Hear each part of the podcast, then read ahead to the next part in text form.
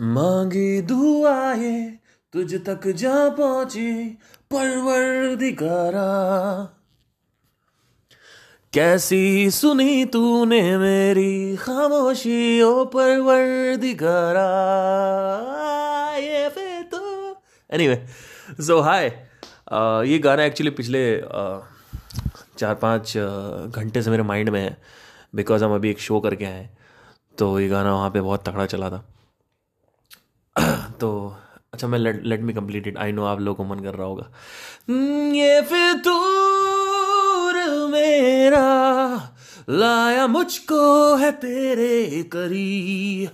ये फितूर मेरा रहमत तेरी। वो वो वो ये फितूर। एनीवे तो uh, आज का जो टॉपिक है बेसिकली वो आ, जैसा कि मैंने बताया था मेरे को एलर्जिक राइनाइटिस है तो ये अभी एक दिसंबर या दस दिसंबर तक मेरा छींक और जुकाम और ये सब घिनौनी चीज़ें आपको सुननी पड़ेंगी। तो लेट्स स्टार्ट आज का जो टॉपिक है बेसिकली वो है कर्मा पे राइट एक मिनट। तो कर्म बेसिकली कर्म पे आ, आज हम देखेंगे कर्म की रियल डेफिनेशन क्या है what is karma? And what is not karma? Number two number three how do you influence the karma? And what is the overall influence of karma on a human being तो इस पे हम बात करेंगे. Let start तो क्या है कर्म? कर्म को समझने से पहले हमें यह समझना ज़रूरी है कि कर्म क्या नहीं है राइट तो एक्चुअली जो रियल डेफिनेशन है कर्म की आ, वो लोगों को पता नहीं है। लोगों ने कर्म का मतलब ये समझ लिया है कि अगर मैंने चोरी करी तो ऊपर भगवान देख रहा है तो मेरे साथ वो उल्टा सीधा कुछ करेगा। पाप पड़ेगा मुझे। अगर मैंने मन में भगवान को उल्टा सीधा बोला तो हो सकता है मेरा एक्सीडेंट हो जाए और मैं उसको उससे कनेक्ट कर दूँ। ऐसा होता है ना कई बार हम हमारे साथ हुआ होगा लाइफ में कि हमारे साथ कुछ हुआ तो आप तुरंत सोचते हो कि अरे देख तूने वो मन्नत मांगी थी आ, वो वो आ, कि मैं साईं दरबार जाऊँगा और शिरडी साईं बाबा वाले के पास और वहाँ पे मैं नहीं गया इस वजह से देखो उस कर्म का फल मेले को मिल रहा है। तो ये जो कर्म है और भी एग्ज़ाम्पल हैं जैसे फॉर एग्ज़ाम्पल मैंने किसी के साथ बुरा भला किया गाली गलौज किया तो घर वाले आके बोलते हैं छोड़ दे ऊपर वाला देख रहा है वक्त समझाएगा। या मैंने कुछ भी किया मतलब तो उसमें क्या होता है लोगों को लगता है कि हाँ ठीक है मैंने कुछ किया और मुझे उसका आ, फल मिलेगा राइट तो माफ़ कीजिएगा मैं स्नॉटिंग करूँगा तो क्योंकि मैं बहुत ज़्यादा एलर्जिक हूँ इस वक्त। अब मुझे ना अभी सिट्रिजिन लेनी पड़ेगी। एनी तो मैं लेता नहीं हूँ सिट्रिजिन बिकॉज़ फिर नींद आती है अगले दिन। बट उससे हिस्टमिन्स रिलीज़ होना बंद हो जाते हैं उससे ठीक नहीं आती। एनी anyway, ये पोलैंड का मौसम है। तो एनी anyway, तो कर्म ये नहीं है कि आपने भैया कुछ गलत कर दिया तो आपको अब भगवान देख रहा है या यूनिवर्स देख रहा है तो वो गलत हो गया। अब ऐसा क्यों नहीं इसको हम साबित करते हैं। पहले ऐसा नहीं कि मैंने बोल दिया। ठीक है?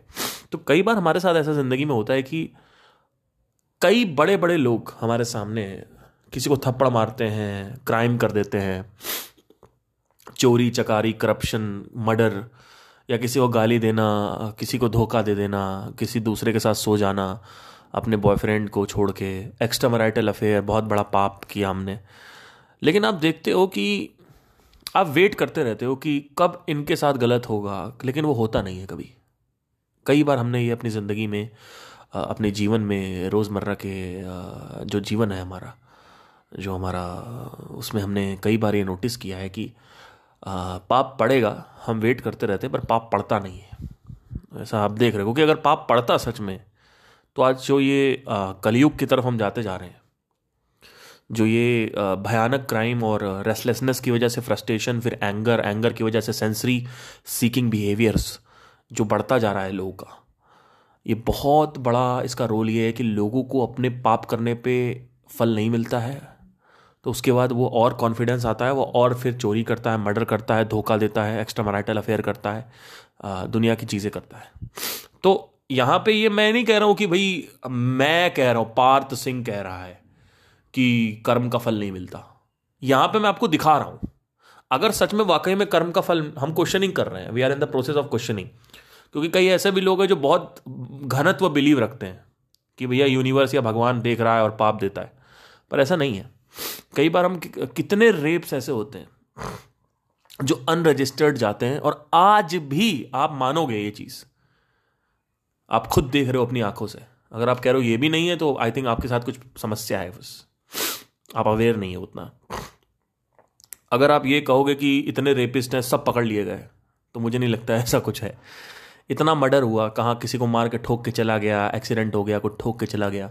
अभी दिवाली से पहले की बात है, मैं बाइक लेके जा रहा था तो मैंने क्या किया कि मैं थोड़ा सा मैंने गलती करी कि मैं जल्दी मुड़ गया। एक बाइक वाला जा रहा था, उसके आगे से मैं मुड़ गया। बाइक वाला चालीस पचास की स्पीड पर नीचे गिर गया। अब क्या हुआ कि पीछे से चार पाँच बंदे आ रहे थे, वो कह रहे, तुम्हारी गलती है। हालाँकि उसकी भी गलती थी, थोड़ी सी मेरी भी गलती थी। तो कि उसने इंडिकेटर देखा ही नहीं मेरा। मैंने इंडिकेटर दिया था, लेकिन उसने शायद नहीं देखा मैं भी थोड़ा सा तो वो नीचे गिर गया। अब मैं रुक गया वहाँ पे। क्योंकि कई लोग मार के भाग जाते हैं। मैं रुक गया। चार पाँच लोग पीछे आए, बोलते हैं कि आप ऐसे कर, तू चला रहा है भाई, तू, तूने ऐसा कर दिया गलत मोड़ रहा है, ये, वो, गिर गया बंदा, ये, वो। मैंने कहा, ठीक है, गिर गया, मैं भागा तो नहीं हूँ ना। गिर गया ना बंदा। मैं देख रहा हूँ कितना, क्या इलाज कराना, बताओ, मैं कराता हूँ। मैंने उसको उठाया, पहले कुछ चोट वोट नहीं आई थी उसको। थोड़ा सा थम हल्का सा मुड़ गया, मुझे लगा उसका फ्रैक्चर हो गया है। तो मुझे लगा कि चलो ठीक है, मैं यहाँ पे हॉस्पिटल में ले जाके मैं सारा इलाज इलाज सब कराता हूँ। मैं भागा नहीं तो कई लोग सुन भी रहे थे ये मैं बोल रहा था। उन्होंने बोला कि देख भाई भाई तेरा यहाँ पे खड़ा हुआ है भागा नहीं भाई मार के चाहता तो भाई मार के भाग भाग, भाग भी सकता था पर लड़का यहाँ पे खड़ा हुआ है। तो आ, आ, तो कई लोग सपोर्ट में आ गए कि फिर फिर मैं उस बंदे को पता नहीं टोचिंग करके कितनी रात के ग्यारह बजे थे टोचिंग करके मैं ले गया आगे मतलब पीछे गाड़ी से बाइक से अपने ढक्का देख के आगे ले गया चार पाँच किलोमीटर वहाँ पे एक साइकिल वाला खड़ा था इत्तेफाक से वो खुला हुआ था। और ये लोग जो बाइक वाले थे, बाकी सब वो सब चले गए। और इसकी चेन उतर गई थी स्प्लेंडर बाइक से था ये, पीछे उन्हें धनतेरस था उस दिन। और ये अपना पीछे टांगे हुए था। ये बर्फ़ी वगैरह और ये लड्डू वगैरह और ये पेठा वगैरह लेके जा रहा था। तो वो सब गिर गया नीचे। तो मैंने उठाया वो सब मतलब बाहर नहीं निकला था, पर नीचे पॉलीथिन में था, नीचे गिर गया था। उठाया मैंने बांधा बांधा और मैं आगे तक लेके गया उसको चार पाँच किलोमीटर तक। तो मैं वो बोलता मैं यहाँ पे रहता हूँ काफ़ी आगे एक जगह है। मैं वहाँ रहता हूँ। मैंने कहा ये तो बहुत मुश्किल हो जाएगा कि वहाँ तक लेके जाए। तो मैंने उसको ऑप्शन दिया मैंने कहा देख एक काम कर बाइक यहाँ पे खड़ी कर और आगे जा। तो ये सब मैंने बोला। बट एनी anyway, फिर वो क्या हुआ कि वो बंदा जो था वो एक साइकिल वाला इत्तेफाक से मिल गया मुझे। वो साइकिल वाला जो है वो खुला हुआ था उस वक्त। तो साइकिल वाले ने चेन वेन चढ़ाई उसकी क्योंकि चेन उतर गई थी। तो मैंने उसका पूरा अपने मास्क से पानी वानी डाला उसका जो थोड़ा बहुत ऊपर ऊपर सुपरफिशियल खरोचे आई हुई थी वो सब मैंने साफ़ वाफ किया। ऐसा अंदर हड्डी में या कोई मसल में इतना तगड़ा कोई डैमेज नहीं हुआ था ऊपर ऊपर स्किन पे हुआ था वो तो बच गया था मतलब वो। तो आ, वो गिरा और वो पूरा मैंने मास्क वास्क से अपना पानी वानी डाल के साफ़ वाफ किया उसका उसके बाद फिर उसको उठाया फिर उसको मैंने एक हज़ार रुपये भी दिए उसके गाड़ी का आगे जो डैमेज था वो हो गया था। तो ये सब मैंने किया। तो अब जितना थोड़ा बहुत डैमेज था मतलब आई थिंक कुछ उसका पाँच छः सौ का डैमेज था तो मैंने वन थाउज़ेंड रुपीज़ दिया उसको। मैंने कहा, भाई, ये लो। और, फिर वो उसको मैंने जाने को बोला। मतलब वो अपना आप चला गया, फिर चला गया वहाँ से बाइक अब गलती उसकी भी थी। गलती मेरी भी थी। मुझे थोड़ा धीरे चलना चाहिए था। मैं चालीस पचास की स्पीड पे चल रहा था। और वो भी आई थिंक चालीस पचास ही था। पता नहीं क्या हुआ ऐसा। कि मैं भी मुड़ा वो भी मुड़ा दोनों ही कुछ वो भी ध्यान नहीं दे रहा था। दोनों की ही थी पचास पचास परसेंट कह सकते हैं यहाँ पे। या सत्तर बीस कह लो सत्तर तीस कह लो पता नहीं जो भी कहना कह लो। आ, पर मैं रुका और मैं भागा।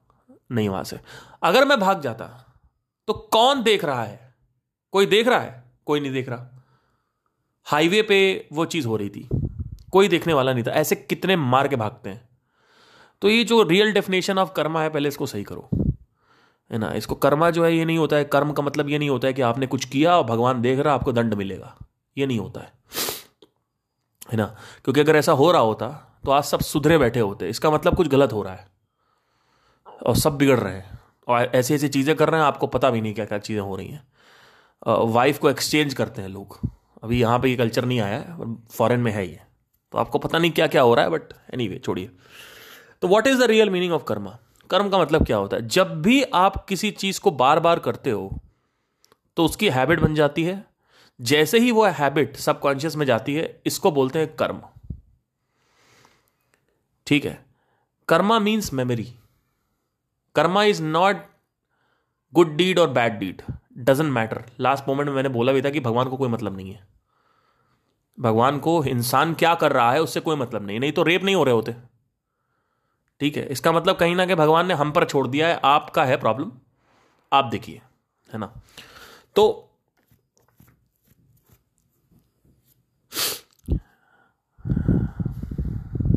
क्योंकि अगर देखिए, अगर बीच में भगवान इंटरफेयर करेंगे तो आदमी पॉजिटिव में भी करेगा, फिर नेगेटिव में भी करेगा, फिर मज़ा नहीं आएगा। अगर सच में इस दुनिया को किसी ने बनाया है तो दूर से देखेगा, और गेम क्या चल रहा है, उसी में इंजॉय करेगा। राइट बट अभी हम भगवान की रियल डेफिनेशन में उसमें नहीं जाएँगे, मैं एक बस हाइपोथेटिकल एक चीज़ बता रहा हूँ। ठीक है? एक्सक्यूज मी तो हुआ क्या कि कर्मा का जो डेफिनेशन है, वो काफ़ी गलत हो गई।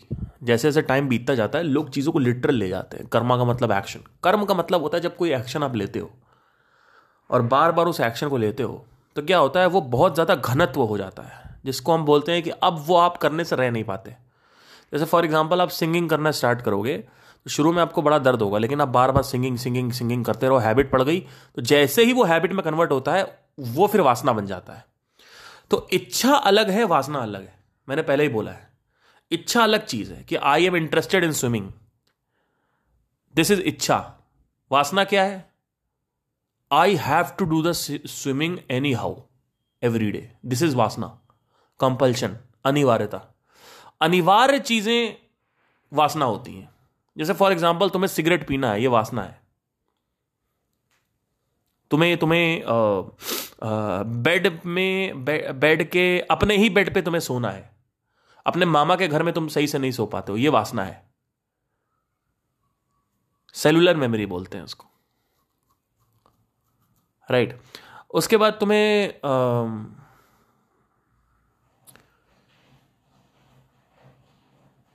इस प्रकार का कंटेंट ही देखना है। जैसे कॉमेडी हो गया और संदीप महेश्वरी जैसे लोग को तुम बर्दाश्त नहीं कर सकते। ये वासना है।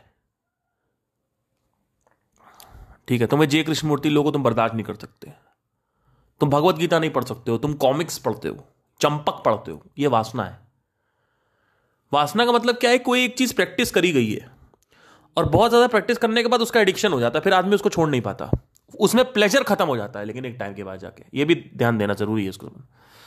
आदमी कोई चीज़ को प्रैक्टिस करता है, शुरू में वो चीज़ आपसे भागती है, फिर आपको चिपक जाती है आपसे। इसको बंधन बोलते हैं, फिर बंधन गांठ जो होती है, वो कसने लगती है। जब वो बहुत ज़्यादा कस जाती है, इसको वासना बोलते हैं। वासना का सिंपल मतलब ये होता है। अब कर्मा का क्या मतलब है इसमें? कर्मा और वासना क्या है? कर्मा ही वासना है। कर्मा का मतलब होता है कि कोई भी एक्शन आपने लिया, वो एक्शन कहीं ना कहीं बॉडी में रजिस्टर होता है। अगर आप ऐसे चुटकी बजाओगे तो चुटकी जो है, ये बेसिकली आपके कान के थ्रू ब्रेन में जाके स्टोर हो गई है। हिप्नोसिस के थ्रू हम निकाल सकते हैं आपके बचपन में चाइल्डहुड में। आप सेकेंड क्लास में क्या कर रहे थे उस दिन, है ना? हिप्नोसिस के थ्रू हम चीज़ें निकाल सकते हैं जो आप भूल गए हो, पूरे तरीके से। हिप्नोसिस के थ्रू हम इवन पास लाइफ को भी ऐसा बोला जाता है कि हिप्नोसिस के थ्रू हम रिट्रीव कर सकते हैं बट उसमें अभी मैं नहीं जाऊँगा बिकॉज़ वो अभी प्रूवन नहीं है। तो अब होता क्या है कि वासना का मतलब या कर्मा का मतलब क्या है? आपने कुछ एक्शन लिया, वो एक्शन आपकी मेमोरी में सेव हो गया। तो जहाँ भी एक्शन है, वो कर्मा है। ठीक है? एक्शन का कॉन्सिक्वेंस कर्मा नहीं है।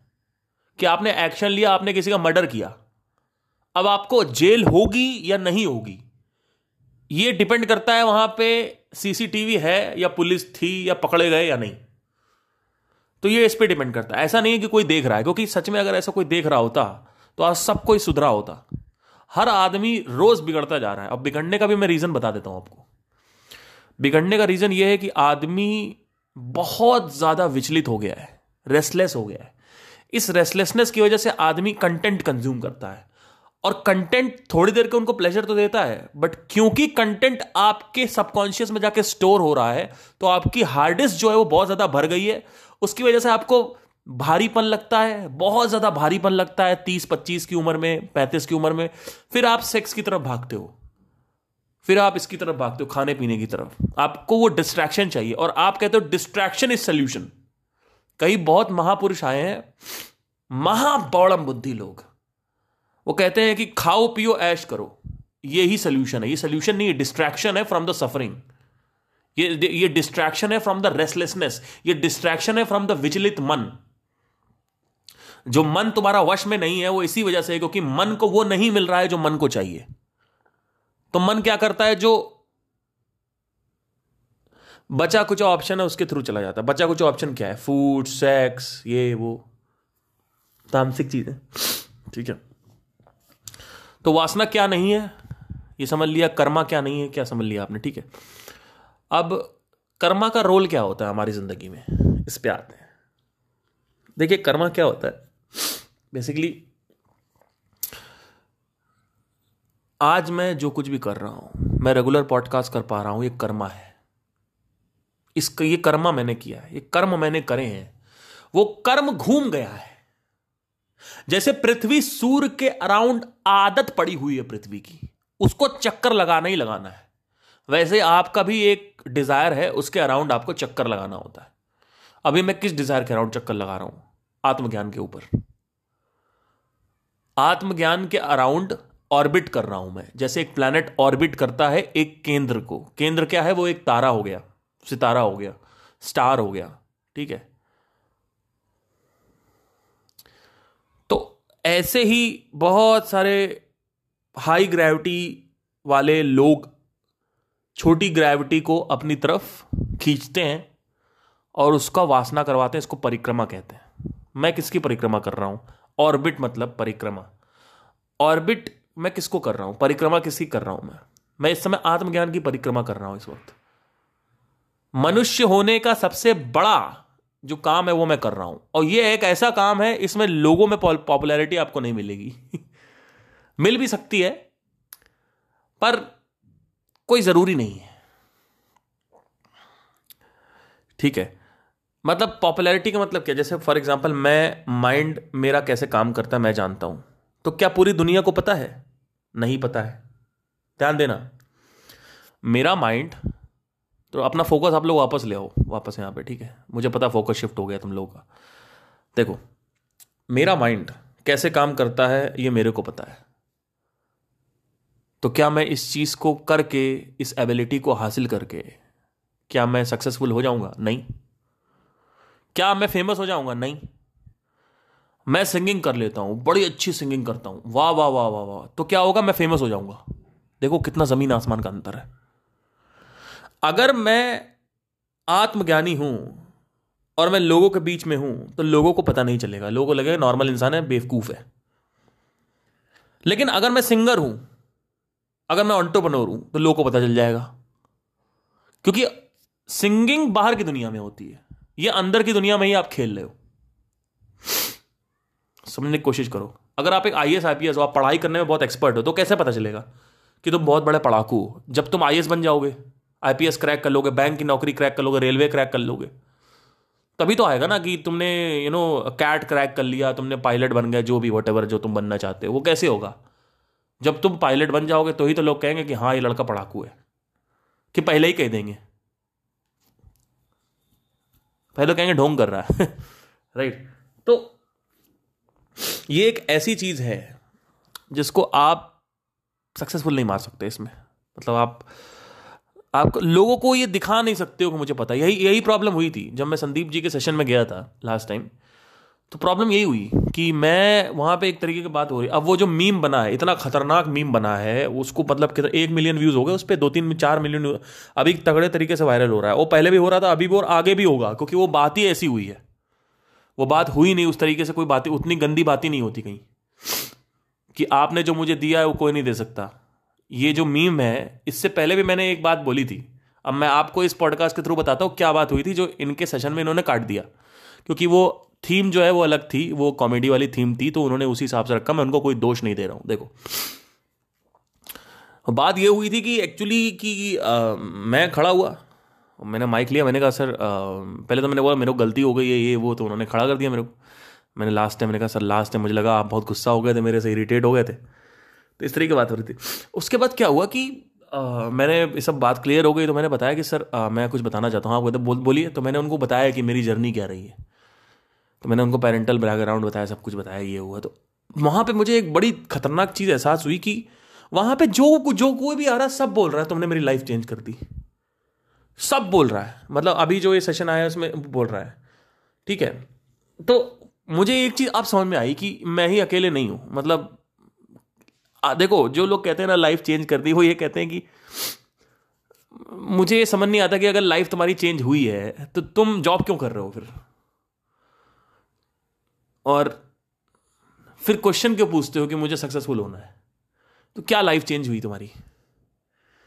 और तुम्हारी अगर लाइफ चेंज हुई, सच में है तो एक दो चीज़ें करके लाइफ चेंज कर लिया आपने कि उन्होंने रिलेशनशिप की चार पाँच चीज़ें बता दी, वो आपने फॉलो कर लिया तो आपने कहा मेरी लाइफ चेंज हो गई। क्या लाइफ चेंज हो गई आपकी? कोई लाइफ चेंज नहीं हुई है। तो मैं, आपको लगता है कि ये जो कंटेंट आपको देता हूँ, ये कहीं से उठा रहा हूँ, कहीं से नहीं उठा रहा हूँ, ये अपने अंदर से सीख रहा हूँ मैं। तो आज की डेट में अगर संदीप महेश्वरी ना भी रहे, चैनल बंद कर दे, मेरे कोई फ़र्क नहीं पड़ता। क्यों? क्योंकि अब मैं बेसिक सीख चुका हूँ तो I can break the rules now to change the game you need to understand the game first this is what I always tell to singing zone people also मैंने बोला कि अगर तुम्हें गाना गाना सीखना है ना तो तुम पहले गाने को जैसे अरिजीत सिंह, सोनू निगम गा रहे हैं ना, एकदम एग्जैक्टली exactly वैसे गाओ। अपना उसमें बीच में मत डालो कि मैंने, देखो, ये मैंने हरकत ले ली, ये इस तरीके से मैं, उसमें अभी मत डालो, अभी तुम बेसिक लेवल पे हो। To change the rule you need to understand the rules first so basic सीखने के बाद, जब मुझे समझ में आ गया, मैंने कहा, इस आदमी से एसएम से मुझे दो चीज़ें सीखनी है। और मैं आपको वही बोलूँगा, वही चीज़ सीखो। सीख गए तो हो गया, वही चीज़ मेरे से भी सीखो। नहीं तो कुछ नहीं हो पाएगा, देखो। दो चीज़ें सीखनी है तुम्हें। पूरा का पूरा गेम तुम्हारे हाथ में आ जाएगा। ये मुझे क्लियर हो गया था आज से दो तीन साल पहले। मैंने कहा देखो ये तो एसएम के ऊपर आई एम डिपेंडेंट और मैं कैसे हो कि इस आदमी की मुझे ज़रूरत ना पड़े? इस व्यक्ति की मुझे ज़रूरत ना पड़े। तो ऐसा हुआ कि आ, आ, ये मेरे साथ पहले भी हो चुका है। मैं आपको बता रहा पहले मैं कंप्लीट कर लेता हूँ इसमें। तो कैसे होगा ये? आपको दो चीज़ें सीखनी है। आपको ये नहीं सीखना है कि वो एक प्रॉब्लम से सोल्यूशन पर कैसे आते हैं? जैसे फॉर एग्ज़ाम्पल मेरी ये प्रॉब्लम है, इसका क्या सोल्यूशन है? आप लोगों का सवाल क्या होता है? मेरा ये सोल्यूशन बता दो, मेरा ये सोल्यूशन बता दो, ये मेरा क्वेश्चन है, इसका सोल्यूशन ये नहीं होना चाहिए आपका सवाल। आपका सवाल ये होना चाहिए कि ये मेरी ज़िंदगी में प्रॉब्लम है और किसी भी प्रॉब्लम से सोल्यूशन की तरफ़ की जो यात्रा है, उस यात्रा को कैसे करते हैं?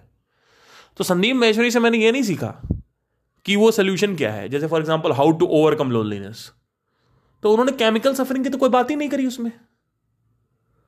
आपको क्या लगता है? उन्होंने क्या पूरा कवर कर दिया? उन्होंने बीस परसेंट कवर किया सिर्फ़ उसका। अस्सी परसेंट तो अपने एक्सपीरियंस से मैंने बताया बाद में। हाउ टू ओवरकम लोनलीनेस का मतलब क्या? कि आप आत्मज्ञान प्राप्त भी कर लो तो भी अंदर बेचैनी होती है।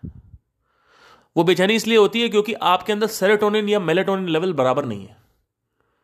तो ध्यान करते वक्त पीनियल ग्लैंड स्टिमुलेट होता है। जो विश्व शक्ति है, जो प्राण शक्ति है, वो अंदर फ्लो होती है सहस्रार के थ्रू ये आप खुद एक्सपीरियंस कर सकते हो। इसकी कौन बात करेगा? There are lot of things which was not touched maybe deliberately maybe undeliberate I don't know so, if you want to learn from some, somebody, you need to understand that how this this person is going from one problem to another solution. तो यात्रा क्या है बीच की? मैं किसी भी चीज़ को कैसे देखता हूँ? जैसे क्वेश्चन मैंने एक सिंपल चीज़ देखी है, पहले ऑब्जर्वेशन करना सीखो, उसके बाद क्वेश्चनिंग करो। सिंपल पहले ऑब्जर्वेशन फिर क्वेश्चनिंग पहले क्वेश्चनिंग नहीं, पहले ऑब्जर्वेशन आएगा। पहले ऑब्ज़र्व करो कि माइंड में चल क्या रहा है एग्जैक्टली exactly क्या वो हुक है जो परेशान कर रहा है मेरे को। क्योंकि वो हुक किसी को पता नहीं है। वो हुक पता नहीं है। कई बार लोग जलन, जलते हैं, उनका पार्टनर किसी से बात करता है और लोग लिटरली अपने अंदर भी ये बोलते रहते हैं, मुझे जलन नहीं हो रही, मुझे जलन नहीं हो रही, मुझे जलन नहीं हो तो दोगलापन छोड़ो। अगर आप ऐसे लोगों से जाके पूछो कि भाई, आपको जलन हो रही है कि आपकी गर्लफ्रेंड किसी और के साथ बैठी हुई है? तो पता क्या बोलेंगे? नहीं नहीं, मुझे कोई प्रॉब्लम नहीं है। बोलो ना, मुझे प्रॉब्लम है। आप बोलो, आपको शर्म क्यों आ रही है बोलने में? ईगो हट हो जाएगा क्या तुम्हारा? अगर अच्छा आपने बोल दिया कि हाँ मुझे जलन हो रही है तो क्या हो जाएगा? क्या सामने वाले को जलन नहीं होती? अभी परसों मैं एक पार्टी में गया था। वहाँ पे क्या हुआ, मैंने अपनी स्टोरी बताई गाना गाते गाते कि ये गाना मैंने जब गाया था तो मैं कब सुनता था। तो बीच में एक पॉइंट आया जहाँ पे मैंने बोला कि इंटरकास्ट का इशू था मेरी गर्लफ्रेंड के साथ, पुरानी एक गर्लफ्रेंड थी उसके साथ तो शादी नहीं हो पाई, ये, वो। तो मैं बता रहा था तो मैंने ये भी बीच में बोला, मैंने कहा, देखो, ये मेरी कहानी नहीं है। ये तुम सबकी कहानी है। किरदार अलग है। कहानी वही है इंटरकास्ट का इशू किसके साथ नहीं फंसा भैया? ये हिंदू मुसलमान किसमें नहीं फंसा? किसमें नहीं पता भाई, बताइए। ये जो जात का ये फंसता है, अब पंडित राजपूत का कितना फंसता है? ब्राह्मण का और वैश्य का फंसता है, कितना फंसता है? लोग नहीं मानते। छत्री और वैश्य का पड़ता है, ये नीची जात, ऊँची जात, ये सब क्या है क्या है? फंसता ही तो है हमेशा। हमेशा फंसता है। ये क्या, कोई गलत चीज़ है क्या? कुछ लोग मान जाते हैं, कुछ लोग नहीं मानते हैं। ये तो हो रहा है, सामने लोगों के साथ। तो इसमें कहानी में नया क्या है जो तुम नहीं बता रहे हो? क्या नया बता रहे हो, बताओ। तो क्या आपका प्राइवेट क्या होता है? There is nothing called as private sir everything is personal for everybody ठीक है every it's it's it's you know it's open for all it's not private it's opposite of private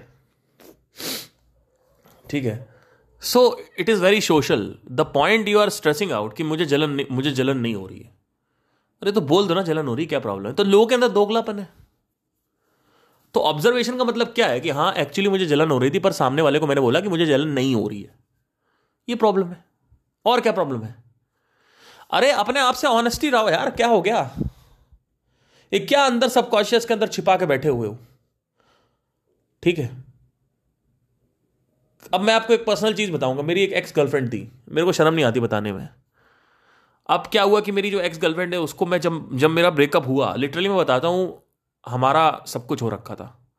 और मेरे माइंड में बार बार वही आ रहा था कि वो किसी और के साथ ये सब कर रही होगी जो मेरे साथ उसने बेड पे किया है। अब इसको शेयर करने में लोगों को प्रॉब्लम होती है।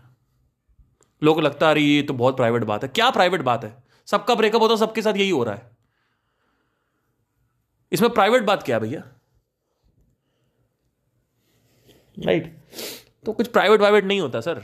सब अब ठीक है आपका अपना डिसीज़न है। कई लोग देखो छुपा रुस्तम होते हैं। अब मैं तो देखो मेरा सा, मेरा सिंपल सा कहना ये है कि हो सकता है आप बोलो मत सामने। मैं कब बोल कह रहा हूँ बोल दो।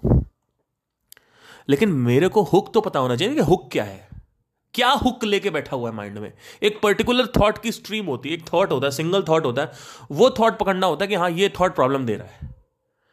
कि मेरे को एक्चुअली में ये प्रॉब्लम नहीं है कि ये हो गया। उसके साथ जो आने वाला है, वो प्रॉब्लम है। ठीक है तो एग्जैक्टली exactly इसको ऑब्जर्वेशन बोलते हैं कि मुझे माइंड में मेरे क्या हो हुक बना के बैठा हुआ है। What is the damn hook you need to observe that कि मेरे साथ प्रॉब्लम क्या है? हो सकता है आप ना बताओ। मैंने कह रहा हूँ, सबको गाओ। यहाँ पे ये नहीं करो मैं कह रहा हूँ ट्रांसपेरेंसी की अरे, दुनिया को मत बताओ। अपने आप से तो ट्रांसपेरेंट रहो भैया। कि अपने आप को मैं नहीं बताओगे। आप खुद इतने झूठ बोलते हो दिन भर अपने आप से, पता नहीं आपको लगता अंदर कोई बैठा देख रहा, कोई नहीं देख रहा, अंदर तो सच बोलो। बाहर मत बोलो, बाहर छुपा रहो इंट्रोवर्ट बन जाओ। अंदर बोलो अंदर बोलो कि हाँ, मुझे जलन हो रही है, मेरा दोस्त कामयाब हो गया। बोलो अपने आप से। हाँ, मुझे जलन होती है कि इतने बड़े बड़े लोग मेरे रिश्तेदार, मेरे रिलेटिव्स मेरे कजिन वो कहाँ आगे निकल गए?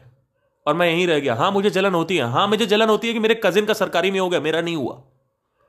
मुझे जलन होती है, उसने आईआईटी क्रैक कर लिया। मुझे, मैंने आईआईटी क्रैक नहीं किया है। मुझे जलन होती है। हाँ होती है। ये मेरे अंदर है। जब आप ऐसा बोलना चालू कर दोगे, तब आप रियल ऑब्जर्वर हो। अब दोगलापन खत्म हो जाएगा आपके अंदर से।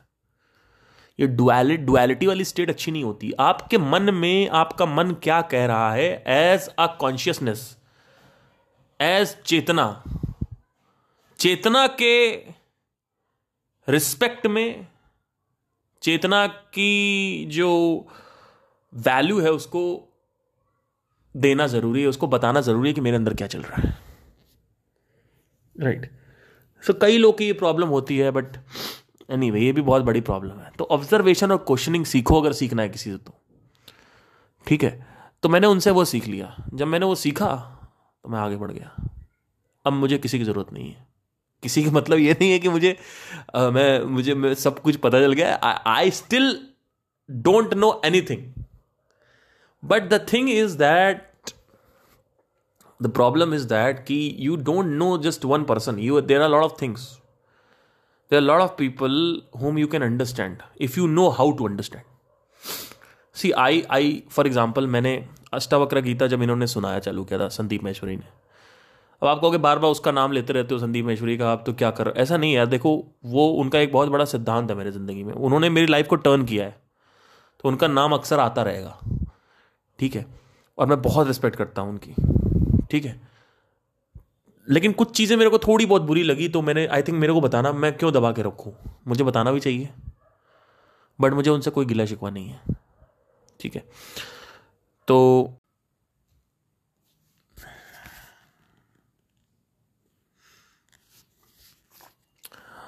तो आई होप आपको समझ में आया हो कि कर्मा क्या होता है और कर्मा को कैसे हम समझ सकते हैं। कर्मा को आ, समझना नहीं है। आ, कर्मा को हाँ सॉरी कर्मा को पहले समझना है और उसके बाद फिर आ, कर्मा का जो ओवरऑल इन्फ्लुएंस है माइंड पे वो कैसे होता है उसको भी समझने की ज़रूरत है। और वो कैसे होता है मैं आपको बताता हूँ। देखिए, होता क्या है कि हमें एक आदत पड़ जाती है हमें किसी चीज़ की, और फिर उसी आदत को हम वासना कहते हैं। उसको हम छोड़ नहीं पाते। और फिर हम कंटिन्यूसली उसी में घूमते रहते हैं। जैसे फॉर एग्ज़ाम्पल मेरे नाना है, वो कहते हैं मुझे ऊपर सोना है, अकेले सोना है। स्पेशली बुढ़ापे में तो बहुत तगड़ा हो जाता है ये, कि मुझे इसी बेड पे सोना है, इसी टाइम पे सोना है, यहीं बैठना है, यहीं पे खाना खाना है, इसी प्लेट में खाना खाना है और उसी लोटे में चाय पीना है, उसी में करना है तो उनका अपना एक पर्टिकुलर हर एक चीज़ सिस्टमेटिक है मतलब वही जो हो रहा है, वही उसी में करना है। अभी जैसे मैं एक वापस इधर धौला कुआँ से नोएडा की तरफ़ आ रहा था तो मैं एक रूट लेता हूँ तो हमेशा मैं वही रूट लेता हूँ। फिर मैंने एक दिन किया कि यार ये कर्मा का असर है तो मैंने चेंज कर दिया। तो मुझे समझ में आया कि ये कर्मा है, ये वासना है। तो इस वजह से मैंने चेंज किया कि लेट्स ट्राई समथिंग न्यू है ना? तो कई लोग ना वही चीज़ रिपीटेडली करते रहते हैं because of karma karma karma. Repeatedly बहुत सारी चीज़ें आप करते रहते हो। हो सकता है आप, पता नहीं क्या करते हो। I mean I don't know मतलब कुछ भी हो सकता है। सुबह लेट उठने की आदत है? तो ये सब आदतें एक पड़ जाती है, एक लूप बन जाता है बेसिकली हर एक आदत का। लाखों करोड़ों आदतें बनी हुई माइंड में। उसका लूप बना हुआ है, वही करना है। अब ये प्रॉब्लम क्या है? देखो जैसे ही आप मरते हो, सब कुछ खत्म हो जाता है सिवाय ये प्रैक्टिस के। ये प्रैक्टिस जो है, ये रहती है। और ये प्रैक्टिस अपने आप को एक्सप्रेस करने के लिए फिर से एक बॉडी को अचीव करती है। वो बॉडी ट्यून्ड होती है इस प्रैक्टिस के ट्यूनिंग के अनुसार। तो अगर आप सिंगर हो, आप मरे तो आपको अगली बॉडी यूनिवर्स वो ही देगा जिसके वोकल कॉर्ड्स ट्यून्ड हो, यानी जिसका पेरेंटल इंफ्लुएंस हो सिंगिंग पे। तो जब आदमी पैदा होता है, ऐसा लगता है कि मेरे पेरेंट्स सिंगर थे, इसलिए मैं सिंगर बना। नहीं। तुम्हारे पेरेंट्स सिंगर थे, इस वजह से तुम्हें यह बॉडी मिली। योगा का बच्चा जो है, योगी हुई होता है, अक्सर ये आप देखते हो। अच्छा कई लोग ऐसे भी होते हैं जो, जिनके दूर दूर तक कहीं कुछ नहीं है, एकदम से वो पैदा हो जाते हैं। तो कहीं ना कहीं एक कभी कभी एक्सेप्शंस भी होते हैं। ऐसा नहीं है कि पूरा ट्यून्ड नहीं होता है।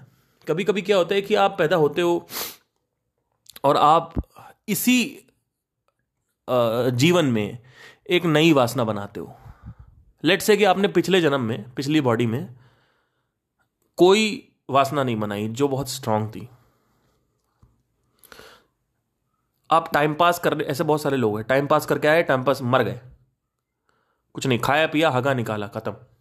फिर उसके बाद पैदा हुए। दस बारह साल की उम्र में आए, आप जहाँ एक जगह चले गए, वहाँ पे आपकी एक एनवायरनमेंट आपको मिल गया, वहाँ पे लोग पियानो बजाते थे। तो फिर आपको पियानो बजाने की आदत पड़ गई तो वो आदत इस जन्म में पड़ी है। अगर बच्चा पैदा हुआ है, बच्चा पैदा होते ही दस साल की उम्र से कह रहा है, मुझे ये करना, समझ लो, वो लेके आया है। और कई लोग पैदा हुए हैं, जिनको लगता है, मुझे, लोग मुझे पूछते हैं, मेरा पैशन कैसे फाइंड करें? भैया, आप पैशन फाइंड मत करो, आप बनाओ। ये तुमको किसने बोला कि तुम्हारे अंदर पैशन होता है? ये एक सरासर झूठ है। पैशन आदमी या तो लेके आता है, या तो आदमी बनाता है नया, कि मैं ये कर लूँ, मैं वो कर लूँ, मैं ये कर लूँ, मैं वो अरे भैया, तुम पहले भी टाइम पास कर रहे थे, अभी भी तुम टाइम पास करने के लिए पैदा हुए हो, क्योंकि टाइम पास की वासना है। टाइम पास मतलब क्या? खाओ, पियो, निकालो। जीवन चाहिए जीवन चाहिए जीवन चाहिए, ये भी टाइम पास है। डिज़ायर के बेसिस पे जन्म होता है। अगर डिज़ायर नहीं है तो जन्म नहीं होता। जब आप किसी चीज़ को कंटिन्यूसली करते रहते हो, करते रहते हो, करते रहते हो, शुरू में वो बोर्डाउन होता है, फिर वो डिज़ायर में कन्वर्ट हो जाता है। जैसे फॉर एग्ज़ाम्पल शुरू में पंद्रह साल की उम्र में मुझे इतना अच्छा नहीं लगता था हारमोनियम बजाना, लेकिन जैसे जैसे मैं बजाता गया, मेरा डिज़ायर और गहरा और गहरा और गहरा और गहरा। एक टाइम आया, मैं एडिक्ट हो गया हारमोनियम बजाने के। अब मैं हारमोनियम के बिना रह नहीं सकता। इसको बोलते हैं किसी चीज़ की प्रैक्टिस करना, और कंटिन्यूस आप प्रैक्टिस करते चले जा रहे हो, उसकी वजह से डिज़ायर घनत्व होता जाता है। डेंस हो जाता है डिज़ायर इसको एडिक्शन बोलते हैं, इसी को वासना बोलते हैं। ये जो डिज़ायर्स हैं, जो इंपॉर्टेंट इंपॉर्टेंट हैं बड़े बड़े हैं घने घने हैं, ये डिजायर्स लेके आप पैदा होते हो। तो किसी का खाना पीने का है, हगना निकालना सेक्स जीवन चाहिए, ये भी इच्छा है। सेक्स की भी इच्छा है, जीवन जीने की भी इच्छा होती है। तो कई लोग टाइम पास पैदा हो जाते हैं। अभी टाइम पास वाले जो होते हैं, ये जो टाइम पास वाले होते हैं ये बेसिकली क्या है कि इनको फाइंड करना है। उनका पैशन क्या है? जैसे मुझे कभी किसी को बताने की ज़रूरत ही नहीं पड़ी कि मुझे सिंगिंग करना है। मुझे म्यूज़िक करना है। मुझे किसी को बताने की ज़रूरत ही नहीं पड़ी। मैंने खुद किया है। जो कि मुझे पता था चौदह साल की उम्र में the moment I entered the room in the fifth class where everybody was playing activity period चल रहा था आई आई न्यू कि मुझे ये करना है। तो अब देखिए, जब मैं सिंगिंग को परस्यू किया? सब कुछ किया तो मैंने देखा कि मेरे पास पैसे नहीं है। फिर मैंने देखा कि पैसे कमाने के लिए क्या करना पड़ता तो वो देखा कि मार्केटिंग सीखनी पड़ती तो मार्केटिंग सीखना चालू कर दिया। जब मार्केटिंग सीखना चालू किया तो शुरू में बहुत बोरिंग लगता था, फिर धीरे धीरे धीरे धीरे उसमें एडिक्शन हो गया। आज सिंगिंग कम हो गई है मार्केटिंग ज़्यादा हो गई है। सिंगिंग का जो वासना है, वो कम हो गया मार्केटिंग ज़्यादा हो गया, समझ रहे हो? तो बहुत तगड़ी चीज़ है ये। तो वासना मैं खुद बनाता हूँ और खुद कंट्रोल करता हूँ। जो वासना मैं चाहूँ, वो बनाऊँगा और जो वासना मैं चाहूँ, छोड़ूँगा। ये होना चाहिए। घोड़ा आपके ऊपर सवार नहीं होना चाहिए। आप घोड़े के ऊपर सवार हुई राइट घोड़ा आपके ऊपर सवार होगा तो आपने कोई खाक लाइफ नहीं जी। जीवन आपका झंड है। आपका जीवन आपने जीना है। घोड़ा आपके ऊपर क्यों क्यों सवार हो गया भाई? इसको कई लोग बढ़ावा देते हैं कि ये वाओ देखो मरते दम तक पियानो बजा रहा था। वाओ मरते दम तक मार्केटिंग कर रहा था। देखो के का उसने ओनर ने साठ साल की उम्र में ये कर दिया।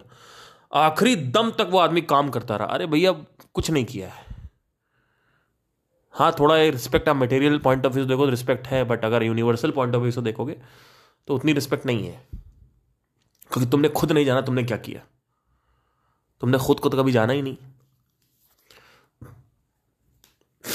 माइंड को नहीं जान रहे हो, बॉडी को नहीं जान रहे हो, पेट अड़ैया ऐसा बाहर निकला आ रहा है। पैसा तुम्हारे पास बहुत है बीएमडब्ल्यू में घूमते हो, पेट अड़ाइया। रोज सैटरडे संडे तुम पार्टी करते हो, दारू पीते हो प्रोस्टिट्यूशन करते हो, ये करते हो, वो चलो प्रोस्टिट्यूशन नहीं भी करते, दारू पीते हो, पेट निकल रहा तुम्हारा।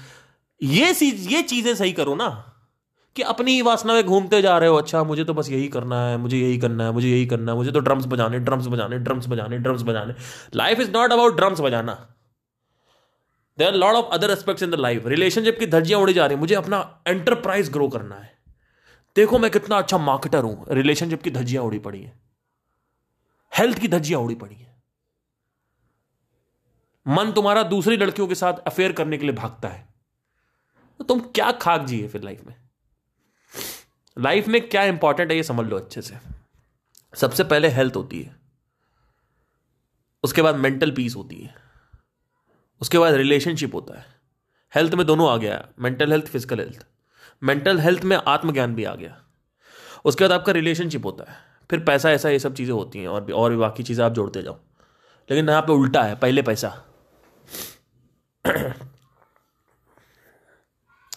तो एक बार कोई बिज़नेस ग्रो कर लिया, फिर कोई दूसरा बिज़नेस ग्रो किया, कोई दूसरा और आदतें पड़ क्योंकि लोगों को ना यात्रा में मज़ा आ रहा है। एक बिज़नेस को सक्सेसफुल करने की जो यात्रा है सक्सेस तक पहुँचने में नहीं। सक्सेस क्या है? पैसा, जवाहरात, हीरे, लड़कियाँ बीएमडब्ल्यू ये ये सक्सेस है। वो नहीं चाहिए उनको। कई लोग को चाहिए कि एक बिज़नेस को हम ग्रो करें, फिर एक और बिज़नेस को ग्रो करें। तो उनको उसमें किक मिलती है। उनको उनको राजसिक नशा है उनके अंदर। तो ये सारी प्रैक्टिस जो भी तुम्हारी हैं, ये सब कंटिन्यू होती हैं। और प्रैक्टिस का मतलब ये नहीं है कि जो तुमने प्रैक्टिस किया नहीं प्रैक्टिस का अधिष्ठान जो डिज़ायर है, वो कंटिन्यू होता है। और अगर आप सिर्फ़ अपना मत अपना मत देखो, इस पूरे के पूरे प्लानट का अगर देखोगे तो ये जो जन्म ही हुआ है प्लानट का, वो डिज़ायर की वजह से हुआ है। आप देखो, अगर आप एक यू नो एक पेड़ के पत्ते को देखो तो आपको डिज़ायर दिखेगा उसके अंदर कि उसको हरा होना है फिर उसको ये फल निकालना है, फिर वो करना है, फिर ऐसे मर जाना है और उसी टाइम पे मरना है, इस टाइम पे फिर पतझड़ आ गए तो पतझड़ में आएगा। तो डिज़ायर है। They are in the program they have a certain program कि पतझड़ में ही झड़ेंगे। स्प्रिंग्स में ही झड़ेंगे। तो झड़े। उनको उसी में करना है कि सावन में ही सांपों को संबंध बनाना है। ये प्रोग्राम है। तो अगर आप देखोगे तो धज्जियाँ उड़ जाएँगी कई चीज़ें हैं यूनिवर्सल जो है। तो अब प्रैक्टिस होती हैं ये ये तो इस तरीके से इन्फ्लुएंस होता है। So this is called karma right this is the main definition of karma I hope आपको क्लियर हुआ हो। अब हम नेक्स्ट पॉडकास्ट uh, में देखेंगे कि क्या ज़िंदगी में चेंजेस आ सकते हैं। राइट अभी मेरा दिमाग कॉन्सेंट्रेट नहीं हो रहा है। तो मैं आपसे मिलता हूँ अब नेक्स्ट वीडियो में मेरे को एलर्जी बहुत तगड़ी हो रखी है। और अभी छीके आ रही है लाइफ में। चलिए।